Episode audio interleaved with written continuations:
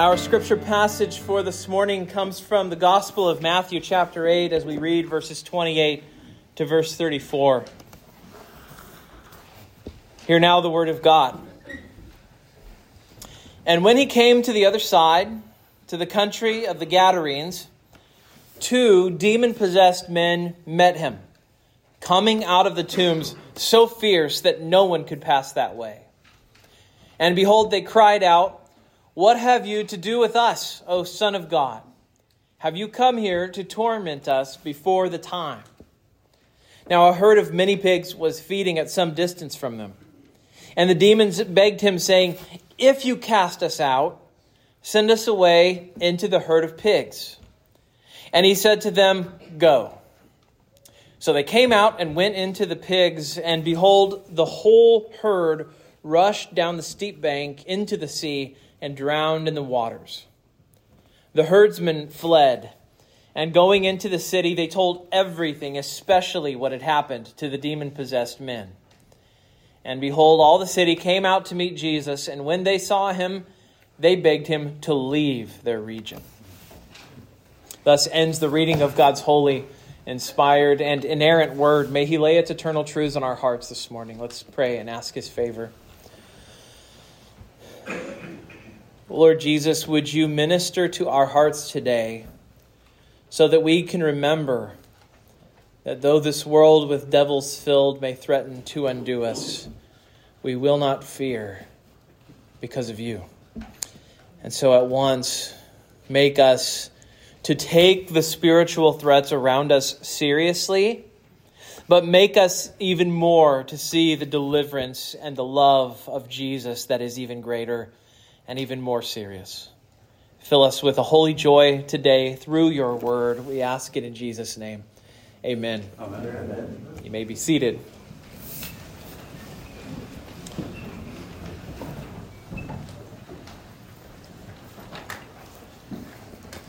Many or most of you may know who C.S. Lewis is. If, uh, if you're a kid in the room, maybe you have read the Lion, the Witch, and the Wardrobe series. C.S. Lewis is the author of those books.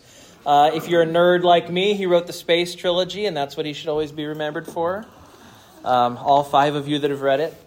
Um, I don't think C.S. Lewis would like this very much, but every time I think of demons, I think of C.S. Lewis. I'm sure he wouldn't like that, actually.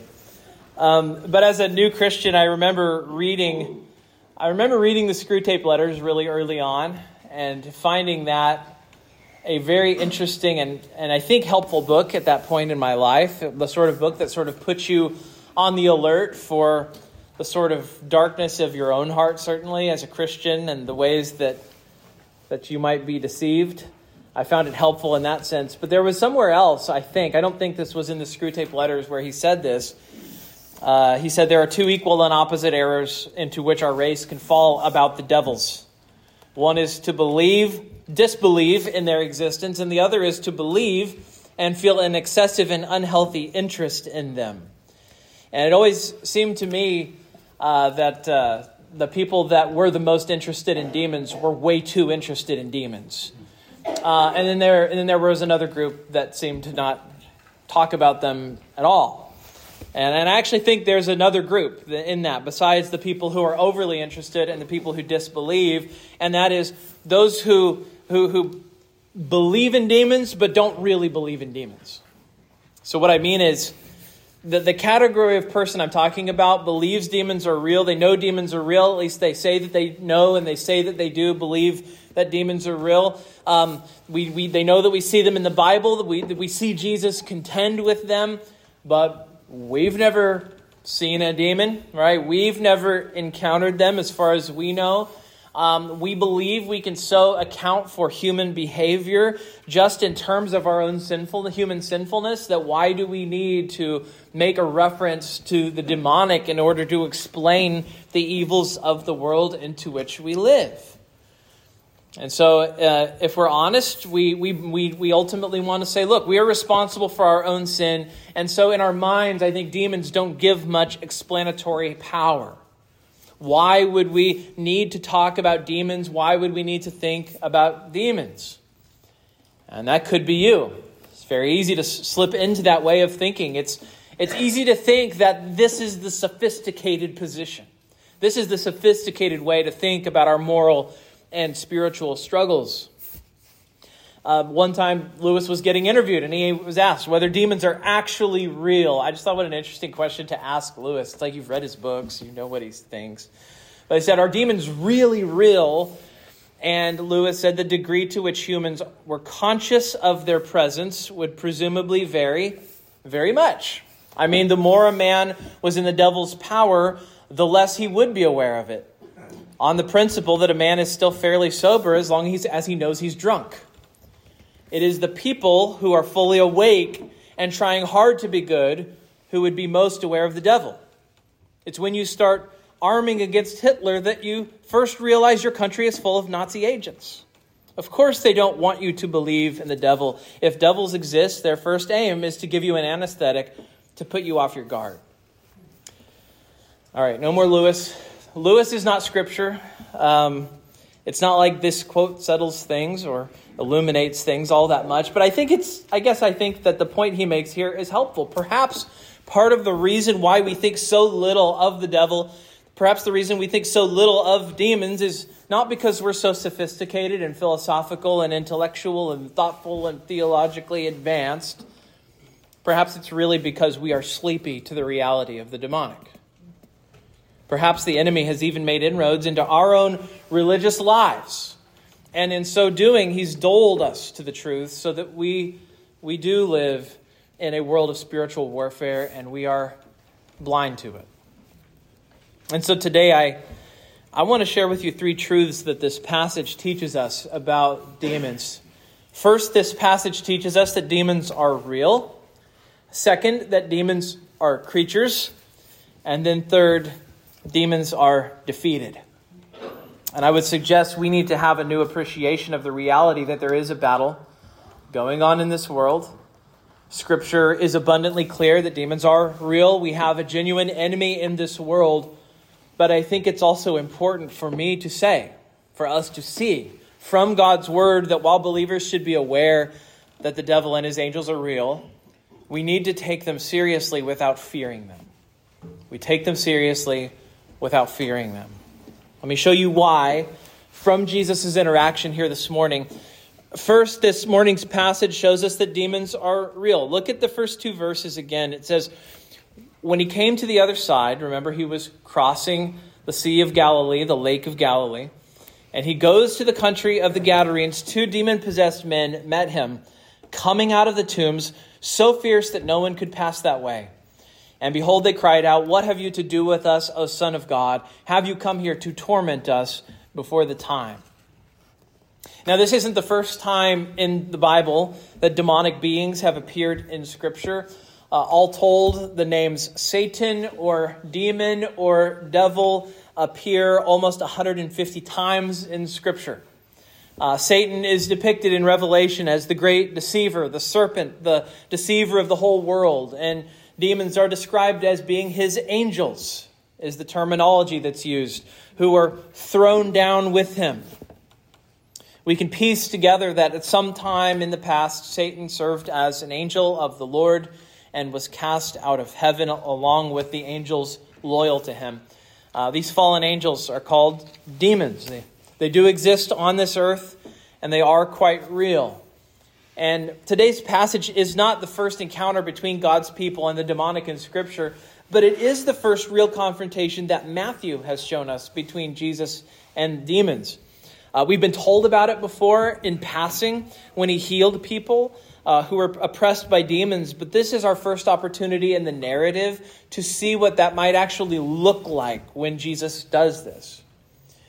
Uh, we have here two men. These two men are possessed by demons. They are owned by them, they are indwelt by them. The, the demons uh, dwell within these men such that they control their, their, uh, their ability to act, their ability to think, their ability to reason, their, their, their bodies. It, it appears even that they have frightening amounts of strength.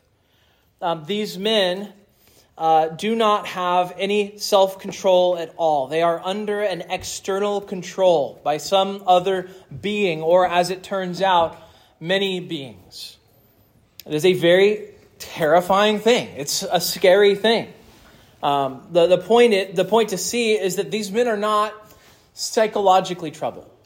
These are not men who just need a good counselor, right? They are not simply out of control. They are possessed by very real entities that to us and to our minds and to our own understanding are very are largely very mysterious.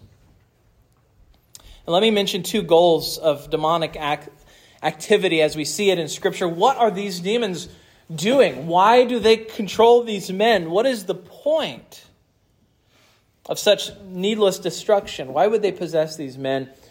I want to point out two things that you see Scripture in Scripture that Satan and his demons do.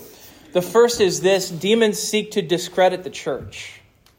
They seek to discredit the church. They seek to bring charges against God's people. I can show you a few examples of this. One is early on in the book of Job. You remember early in the book of Job, uh, you, you are, were given a vision of the heavenly council where Satan comes before God. He comes before the Creator. And Satan is certain of one thing he is certain that Job will fall, he will fail. He is certain of this because he believes something about Job's inner life, about where his true affections lie. And he believes that Job only loves God because God has made his life good. Job, you have conditional faith in God. You will love God as long as he's good to you. But Satan believes, no, what if he is tested and sifted? He says he will fail, he will fall. What does he want to do here? He wants to discredit the faith of God's people. That's what he's seeking to do. He's, he's seeking to overthrow the glory of God in the heart of, of Job, and in so doing, his plan is to overthrow the glory of God. Because Job is a carrier of the glory of God. His faith in God is a reflection of the faithfulness of God. Later on in the book of Zechariah, what happens? Satan brings charges of iniquity and uncleanness against God's people. But of course, God, through his angel, washes and cleanses Zechariah. So, though Satan brings the accusation, it can't stand, right? This is one of the goals of, of demons. This is one of the goals of Satan to discredit and fill God's people with fear fear that God isn't gracious, or to portray to the world that maybe, just maybe, God doesn't wash and cleanse a people for himself. Of course, Paul reminds us that all of these things that Satan believes and hopes are not true. What does he say in Romans 8? If God is for us, who can be against us? He is faithful. His attempts to dissuade the world, dissuade God's people from believing that he is faithful are false and they will fail too. Instead, what does Paul say? He says, Who shall separate us from the love of God in Christ Jesus? One of the goals of demonic activity is to discredit and deface and ultimately to destroy the church. And so we should be on the lookout for this in our world. In fact, I'll give you one example of how this is done in our next point here. The second thing I want to show you is this demons seek to deprive God of his glory. All right, these are connected to each other. Of course, if, if Satan can discredit the church, then he can deprive God of his glory. Well, this is the second thing that demons attempt to do. You see this in Scripture, um, especially you see it early on in the Gospel of Matthew. We were here, we, we saw this already, uh, where Satan entices Jesus to what? To worship him. He says, Bow down and worship me. He says, We'll do an exchange. I'll give you something, and you give me something. And so in exchange, he says, Bow down, worship me. And Satan says that in, that in exchange, he would give him the kingdoms of the world. And when he did that, what was he doing? He was showing his hand, he was showing his plan, he was showing the thing that he wanted more than anything else. What we saw was that Satan is a demonic being who desires the glory that belongs to God. Instead of loving God, love me. He wants the glory that belongs to God. Other times you see demons talking about Jesus before the appointed time. Uh, what are they doing? They see that Jesus is here And so they try to talk about him on their terms. They try to reveal him on their terms. They, they speak the title of Jesus. They call him the Holy One of God. And then they laugh. They try to wrestle the name of Jesus into their own control. What do they want? They want to skew how people see Jesus before the appointed time is there. They seek to deprive Jesus of his glory. Uh, there are other times you see demons depriving God of his glory. And they do it by harming people. They do it by harming and, and twisting human beings, human beings who bear the mark, bear the image of the Creator. Uh, this can look like efforts to deface humanity, to obscure the image of God, to deprive human beings of their worth and dignity.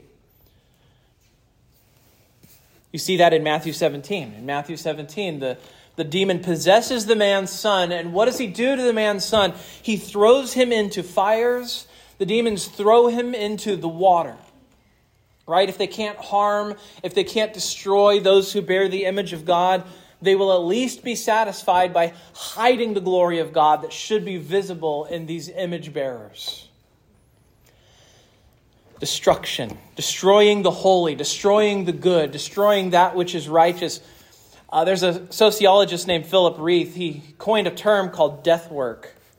And he uses the term death work to refer to the act of, of taking a sacred symbol from a previous era and then using it in order to subvert and then destroy that symbol's original significance and purpose. Right? If you can take something that's good and beautiful and holy and deface it, then you can subvert what it was made for in the first place.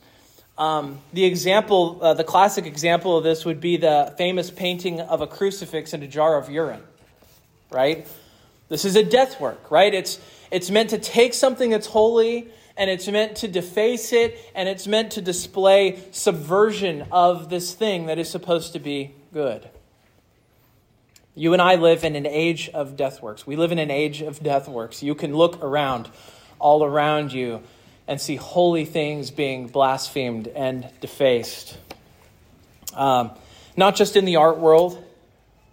Let me give you some very practical, real world examples. Uh, we live in a time of abortion. Abortion is a death work. Roe versus Wade may be ancient, shameful history by now, but abortion is still here. Abortion still happens. It's very much a priority of many in our nation. But why, why would I call it a death work? Why is it a death work? because it is the intentional destruction and defacing of something that is holy a human being, right? Someone who is an image bearer of God. And in a sense, it is an effort to defame the holy. It is an attempt to deface God Himself. The destruction of human life is always a death work. War itself is a death work. Uh, when human beings murder one another, it is a death work, but even more so when it is an innocent defenders of abortion often will say it's just a clump of tissue. But it isn't just a clump of tissue, it's one of God's representatives on earth at its most vulnerable and defenseless. One of his great representatives designed to live and walk with dignity and shine forth God's glory, and yet destroyed as if it were only a clump of tissues. We must pretend this is only a clump of tissues, or we will see it for what it is. It is a death work. Carl Trueman, in his most recent book, points out that the rainbow flag is a death work. That flag we see flying all over this city. The rainbow, of course, was a sign. It was a good and holy and righteous thing. It was a sign that God's, God gave to his people, a sign of his covenantal love, a sign that he was faithful, a sign that he would never break his promises. And yet the flag is used to subvert human beings in their design and their purpose. Because the flag, you would think, screams, God is faithful, his covenant is sure, we can trust him, he is worthy, we should listen to our God. And instead, the flag says human beings may be designed by God to fill the earth, to multiply, to live within the bounds God has set for it, but we will live as we want by our own designs and by our own impulses. And many churches in our land, even in this city, Even on this block, fly the rainbow flag. They fly this death work intended to profane the holy, to take the good and do something twisted with it. Trueman actually reminds us that this practice, where churches fly the flag, actually echoes Friedrich Nietzsche's madman, who rhetorically asked, What, after all, are these churches now, if not the tombs and sepulchres of God? What are they indeed? By, this, by the way, this also does remind me of something else I mentioned uh, before. One of the purposes of demonic activity is to discredit the church. Every church that flies the rainbow flag has discredited itself. It has forgotten that God has spoken, and it has chosen to ignore his word. It's decided to yield to the spirit of the age. It is sadly common. That does not mean that we do not love everyone we meet. It does not mean that we do not pray that the Lord would give them heart change. It does not mean that we welcome anyone into the church who would like to come and hear God's message. We welcome everyone. But a church that yields itself to the world no longer has a message from God to share. It has sentimentality, but no truth that can give life. It only has a culture out there. Please teach me. Teach me what I'm supposed to believe so that I might not listen to what God has to say. When a church has become a death work, defacing the holy, Satan has succeeded in his mission. It is his desire to discredit the church and to deface God's glory. And so Jesus comes to the country of the Gadarenes, and these men are living in the tombs. And they live in this place of the dead. On the one hand, a tomb is a place of dignity, it's a place that's meant to be the place from which the dead will rise one day. And so, in a sense, these tombs are a sacred place, they're a holy place. And on the other hand, it's not a place for the living to stay and for the living to dwell. These men are living upside down lives. They're living in a place they ought not to be. Their presence, their dwelling there, is itself a death work. That's what they're doing in the tombs. We learn in other accounts of this passage that the men aren't just living there, they are terrorizing people. They're hurting themselves. They are screaming. They're, they're tearing apart their own bodies so that they themselves are unrecognizable. They are completely stripped of their dignity, exactly what demons would do wherever they find the image of God. And that is exactly what is happening. The human image of God is being defaced. Now, the first point this morning is that we need to be aware demons are real. The demons in this passage are intent on turning these men, turning these tombs, turning the region of the Gadarenes into a place where the glory and beauty of God is lost and obscured by their persistent actions of defacing the image of God. But we need to be alert to how the demonic are still very much active in our own day as well. Wherever you see death works, you are looking at signs of the demonic. The demonic is quite real. Second, today it's very important to remember that demons are creatures. By that I mean they are created, they are made, they are under the sovereign hand of God. They don't live with a free hand. Um, remember what they said when they saw Jesus in verse 29. They say, What have you to do with us, O Son of God? Have you come here to torment us before the time? So, so first, when they see Jesus, it's like they realize that their time of freedom to terrorize this region and these men seems to have come to an end. Right? They, they literally say to him, if you were to take the, the Greek and you were to, to translate it just raw, they say, What is it to us and to you? What is it to us and to you? And so the way you might understand this is we have nothing in common. Leave us alone. Basically, they're saying we shouldn't be at the same place at the same time together. That's what they're saying to Jesus. We shouldn't be together. So the only reason they could possibly think that the Son of Man would be near them is the one thing that's on their mind torment. See, now the tormentors are afraid they're about to be tormented. They've, they've wreaked havoc, they've tormented everyone. And yet they think it's about time I'm about to receive a premature judgment. In their words, they say, before the time. We're going to get a judgment before the time. Have you come to judge us early, Jesus? See, even as they've been living destructively, they know that there is a judgment coming. They know that this doesn't get to go on forever.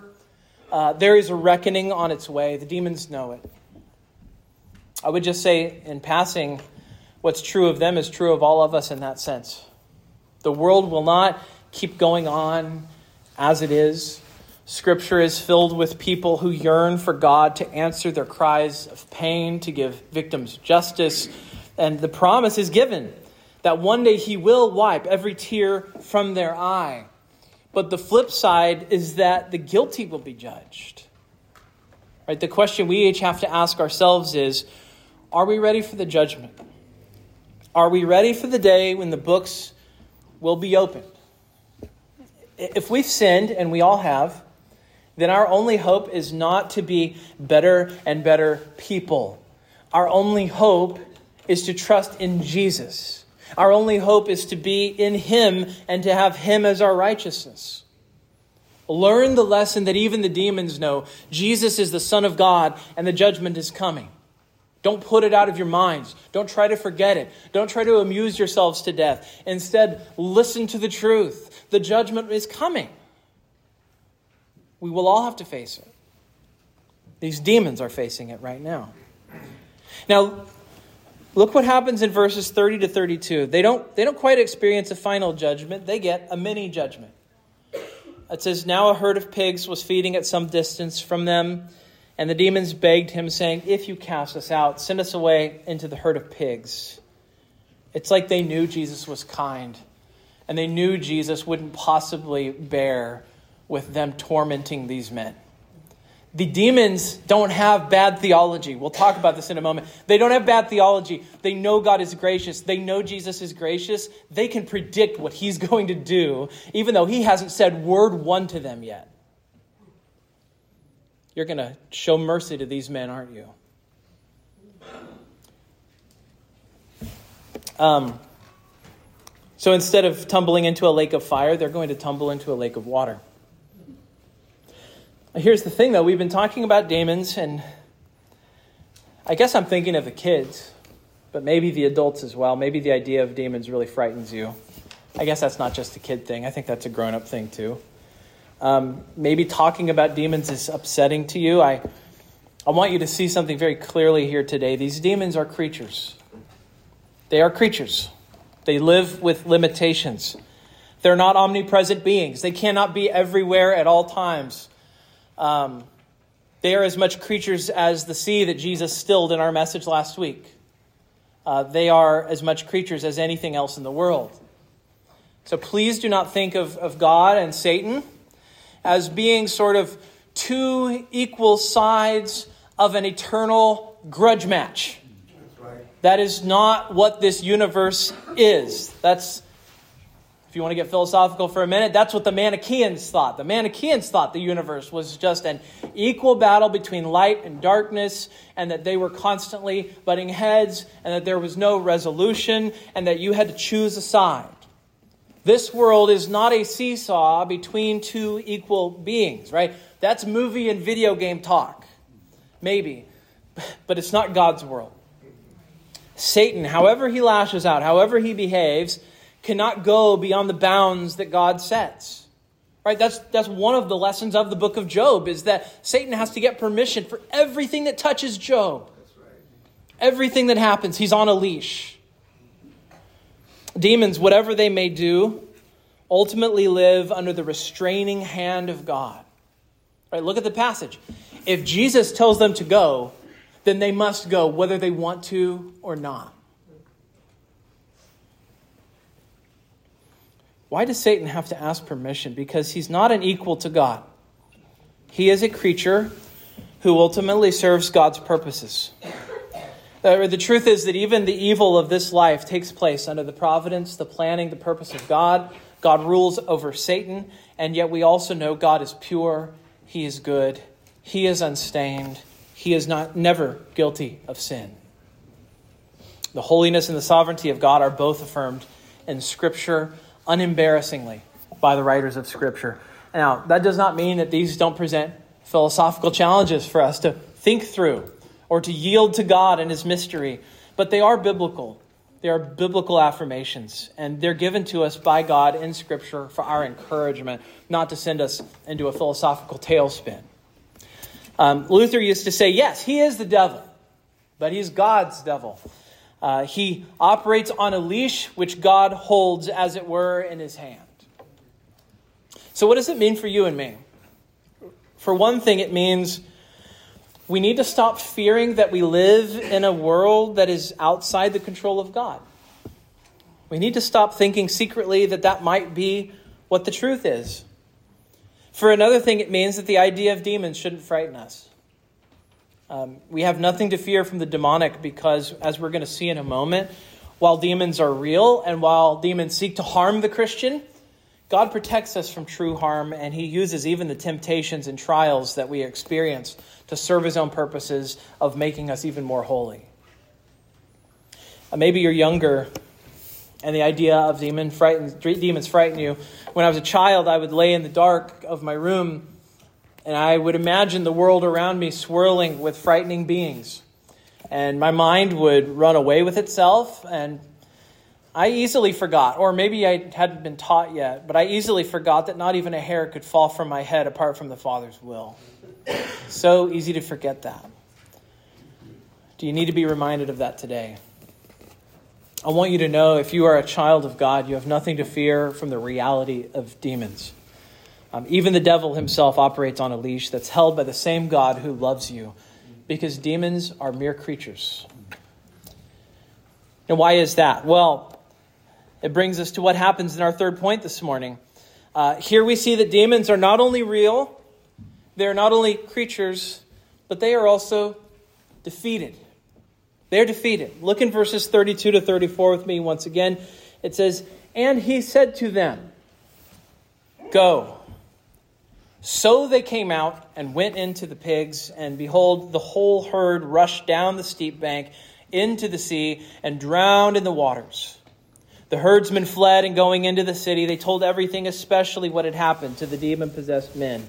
And behold, all the city came out to meet Jesus, and when they saw him, they begged him to leave their region. The, the thing that always struck me about this story was that, that Jesus does this amazing thing here. He frees these men. He frees these men from the grip of the devil and his angels. And yet the herdsmen, and apparently, the, the people of the city, the herdsmen are more terrified by the idea that someone could control these demons. That is what is frightening to them. And, and you see this all over Scripture where someone will be terrified and then the rescue will happen and then they'll get more scared. Um, when I was a kid, I scared my sisters. I, I was a bad brother. And I got a I got a scary mask uh, that was necessary for the month of October in my mind. And uh, it was just a pale, creepy mask. I won't describe it anymore. And my mom goes, Adam, wake your sisters up. It, it's time for school. So we had this long stairway that went all the way to the top. It was like probably 15 steps to get to the top. And so I was at the bottom, there's a door. And so I go, okay, mom, and I and I yelled upstairs, "Girls, it's time to wake up!" And you could hear him coming down the stairs, and there I was, maybe or maybe not wearing the mask. and uh, they opened the door and they saw me, and you've never seen two more scared little girls in your life. Now, I was only 15, but I was, a, as I say, I was a bad brother. Don't do this, little kids. Don't do this. Uh, and they screamed and they like started crawling up the steps and then and then I was like, oh no, this is really bad. I have scared them way more than I actually intended to. I feel really get bad instantly, and also I'm sure I'm going to get in huge trouble now. Right. So I ripped off the mask and I go, it's okay, it's just me. And they go, ah! they were more afraid when the mask came off than if I had just kept it on and tried talking them down. they were they were more terrified of me when I revealed my true face. I mean, is there some analog here, right? They, Jesus casts out the demons and they're more afraid. Um, that's what happens when Jesus stills the storm, right? He stills the storm, and then they're very afraid. Uh, in the book of Jonah, there's the storm. Uh, what happens? Jonah says, Toss me into the sea. And then after he's thrown into the sea, uh, if you look at the text, it actually says that they are more afraid after the sea is stilled than they were before. This happens over and over again where people cannot bear to have this rescue because something, the implications of the rescue, say something that they cannot stand the thought of. The text says that they cannot bear to have Jesus among them after he delivers these men. The text says they begged him to leave their region. They begged him to leave. We learn from Mark's account of these events that these people in this region tried everything. They tried everything that, humanly speaking, they could think of before Jesus came. They tried chaining these men up to no avail. They did try, right? They, they exerted themselves. They made their effort and they gave up. They said, Our human attempt to deal with these demons is a failure. And yet, Jesus, with one word, accomplishes more than they ever could have. Right? These demons are defeated, but what kind of power must it take to do that? This thing that we couldn't do no matter what we did. And he says one word. These demons were defeated. They came out when they were told to. They had to obey Jesus, just as we saw already. They're mere creatures, they're subject to God. Um, when I was a child and I was afraid of the idea of demons, I needed to learn, and I needed to learn to love the truth that demons are creatures. They're under the, the sovereign rule of God. They can't do anything that my God won't let them do. And Jesus says, Jesus says one word. He says one word, and they go. It's the only word Jesus speaks in the narrative. From beginning to end, he only says one word. One word from Jesus, these men are freed from untold misery. One word, their lives are changed forever. These, these spirits, they're talkative. You know, they're a talkative bunch. They're, they, they, they can't stand in the presence of Jesus without trembling, without fear. And like so many people, when they get afraid, what do they do? Their mouth starts running. And they, they tremble. And Jesus is not trembling in this passage. He doesn't walk up to the tombs and you know, he's, uh, he's not afraid of them. And if you're with Jesus, you don't need to fear them either. Um, they just saw Jesus and they knew he was going to cast them out. And if, and if you belong to Christ, let me say this very clearly there is no room for the Spirit of Christ in any evil spirit. Um, Paul teaches us this in 1 Corinthians 6.19. He says, Your body's a temple of the Holy Spirit who dwells within that temple? The Holy Spirit. He lives in you like a person lives in a house or, or like someone, like a congregation lives in a church building. That is how God dwells in you. Hallelujah. In his second letter to the Corinthians, he says that where the Spirit of the Lord is, there is freedom. And so if you have the Spirit of Christ, you should fear nothing. You should not even fear the knowledge that demons are real. It should not cause you to tremble. It should not cause you to lose sleep. You see, for Christians, Satan is an external force in their life, not an internal one. And also, I would just say, he's not an omnipresent being. He's not an omnipresent being. He, it's not like he can be in all places at all times. He is not God, he's a spirit. He, he lives with limitations. You do not need to be afraid of Satan or his demons. You are indwelt by the Spirit of Jesus, and so they tremble at him. Not only can they not control, not only cannot they not contain, they, they cannot live within you, they cannot possess you, for you are possessed by Christ. They live in fear of the one who lives within you. This leaves the question can the demonic do anything to Christians then? They cannot possess us, they cannot own us. What can they do? Well, Paul Paul assumes that they do try to do things to Christians. Right? He, he speaks of, the, of our need to put on the whole armor of God. Why does he say we need to put on the whole armor of God? He says, so that you may be able to stand against the schemes of the devil. Uh, later, he mentions the flaming darts of the evil one, right? Think of a flaming dart. A flaming dart is not going to kill you, but it can be painful. Uh, they're not only, but they are, they are not deadly for the believer. But we can also infer that, that demons have plans, they have schemes, they, they, they do attempt things against Christians. And so you read Scripture in part so that you can know your enemy, so that you know what he can do. Um, they cannot possess us, but they can attempt to deceive us. Paul talks about that in 1 Timothy, where he says, In later times, some will depart from the faith by devoting themselves to deceitful spirits and teachings of demons. So, in this situation, what's Paul envisioning? He's envisioning uh, false teachers being used by demons to peddle lies.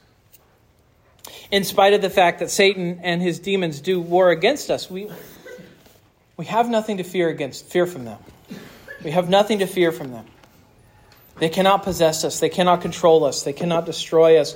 But Paul also says that they can put up a fight. But of course, because of this, Paul tells us to put on the armor of God. Put on the armor of God, right? He, his answer is God, not you, right? It's not put on the armor of, of Ben. Do not put on the armor of Eric. Do not put on the armor of anybody else. Put on the armor of God. So his answer is turn your gaze upon the Lord that you can fight against all of these things that are done against you, right? Um, demons know God. They have good theology. They, they have accurate doctrine um, if you sat down, they could outthink you in a fight. They could, they could outwit you probably because they know and they have known for centuries and millennia what God is like and who he is, such that they see Jesus. And again, like I said before, they know that he's going to be gracious to these men. They have accurate doctrine, but they hate what they know. And they hate the one that they know. And, and they fear him. They don't fear you except that they fear your guardian and they fear your protector. They fear your God. And so the answer is not, hey, I just got to face down those demons and talk to them, tell them who's boss. In the book of Acts, some people try to do that and they get their butts kicked. And they go running away. He, he says, uh, I know Jesus and I know Paul, but I don't know you, is what, he's, is what they say to them. And so uh, please don't think that you are some demon slayer who speaks words to demons and tells them what to do. God Himself is the demon slayer, if, uh, and He is the one who protects. But the answer is for us to flee to the Lord. And the chief way that spiritual warfare takes place, if you read Ephesians chapter 6, is through the practice of prayer. It is fleeing to God in prayer. Because what is prayer? Prayer is calling upon God the warrior to come and fight for you.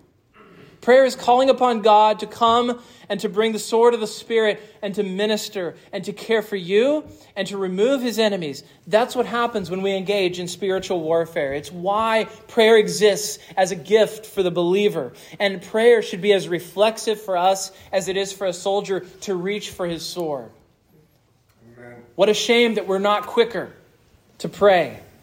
What do we do instead? We talked about it last week. We, we cling to our own cleverness and our own wisdom and our own devices, and yet we have to go to God.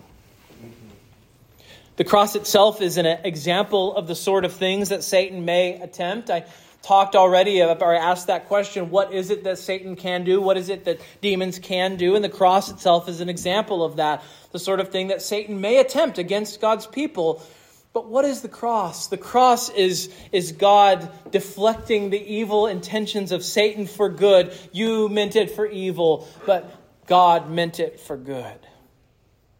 An aspect of the cross we might not even appreciate is that even as he was seemingly defeated by men, seemingly thrown down, he was defeating the forces of evil. He was throwing them down, even as he's dying. Um, Henri Blocher says it like this He says, at the cross, evil is conquered as evil corruption, perversion, disorder, a parasite. Evil is conquered as evil because God turns it back upon itself. He makes the supreme crime, the murder of the only righteous person, the very operative operation that abolishes sin. The maneuver is utterly unprecedented. No more complete victory could be imagined.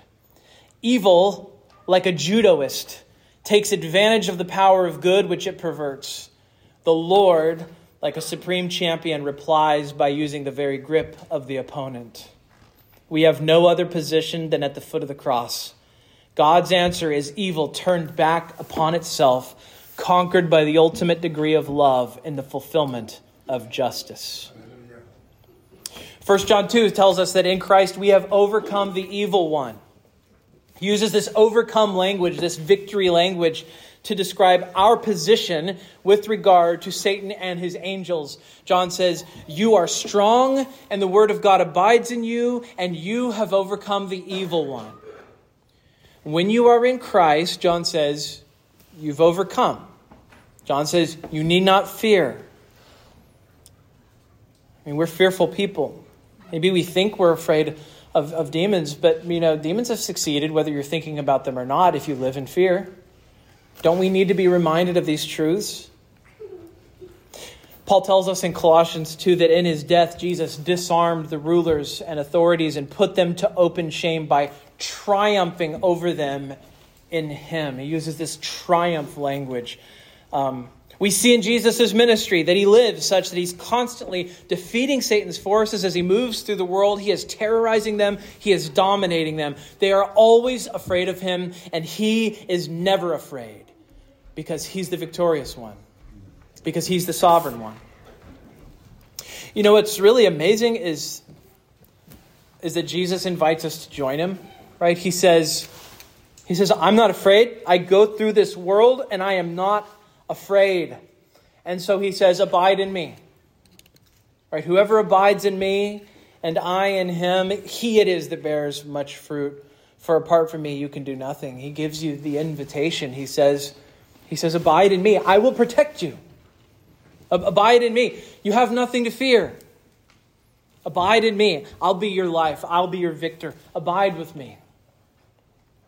How can we do that? How can we how can we live in his protection? How can we how can we live safe from the harm of the evil one? We can put on the whole armor of God by placing our faith in him. By living in his protection. But that but that begins by giving up on yourself and putting your hope in Him. It means confessing your sin, it means confessing your need, it means no longer trying to live by your own strength. There's something amazing about being able to look at Jesus and when the fears come your way, being able to say from the bottom of your heart, I'm with Him. And, and you know that you will always be safe. And that's what Jesus holds out today. He says, Abide in me and all fear is gone. Mm-hmm. Let's pray. Heavenly Father, you know that we are weak, frail, and even fearful people. We tend to run from trouble even when there is nothing to fear. Would you teach our hearts that we have nothing to fear in the spiritual realm? Keep us in perfect peace, whose mind is stayed on you, because we trust in you. For you are a victorious God, victorious over sin, victorious over evil. We pray this in Jesus' name. Amen.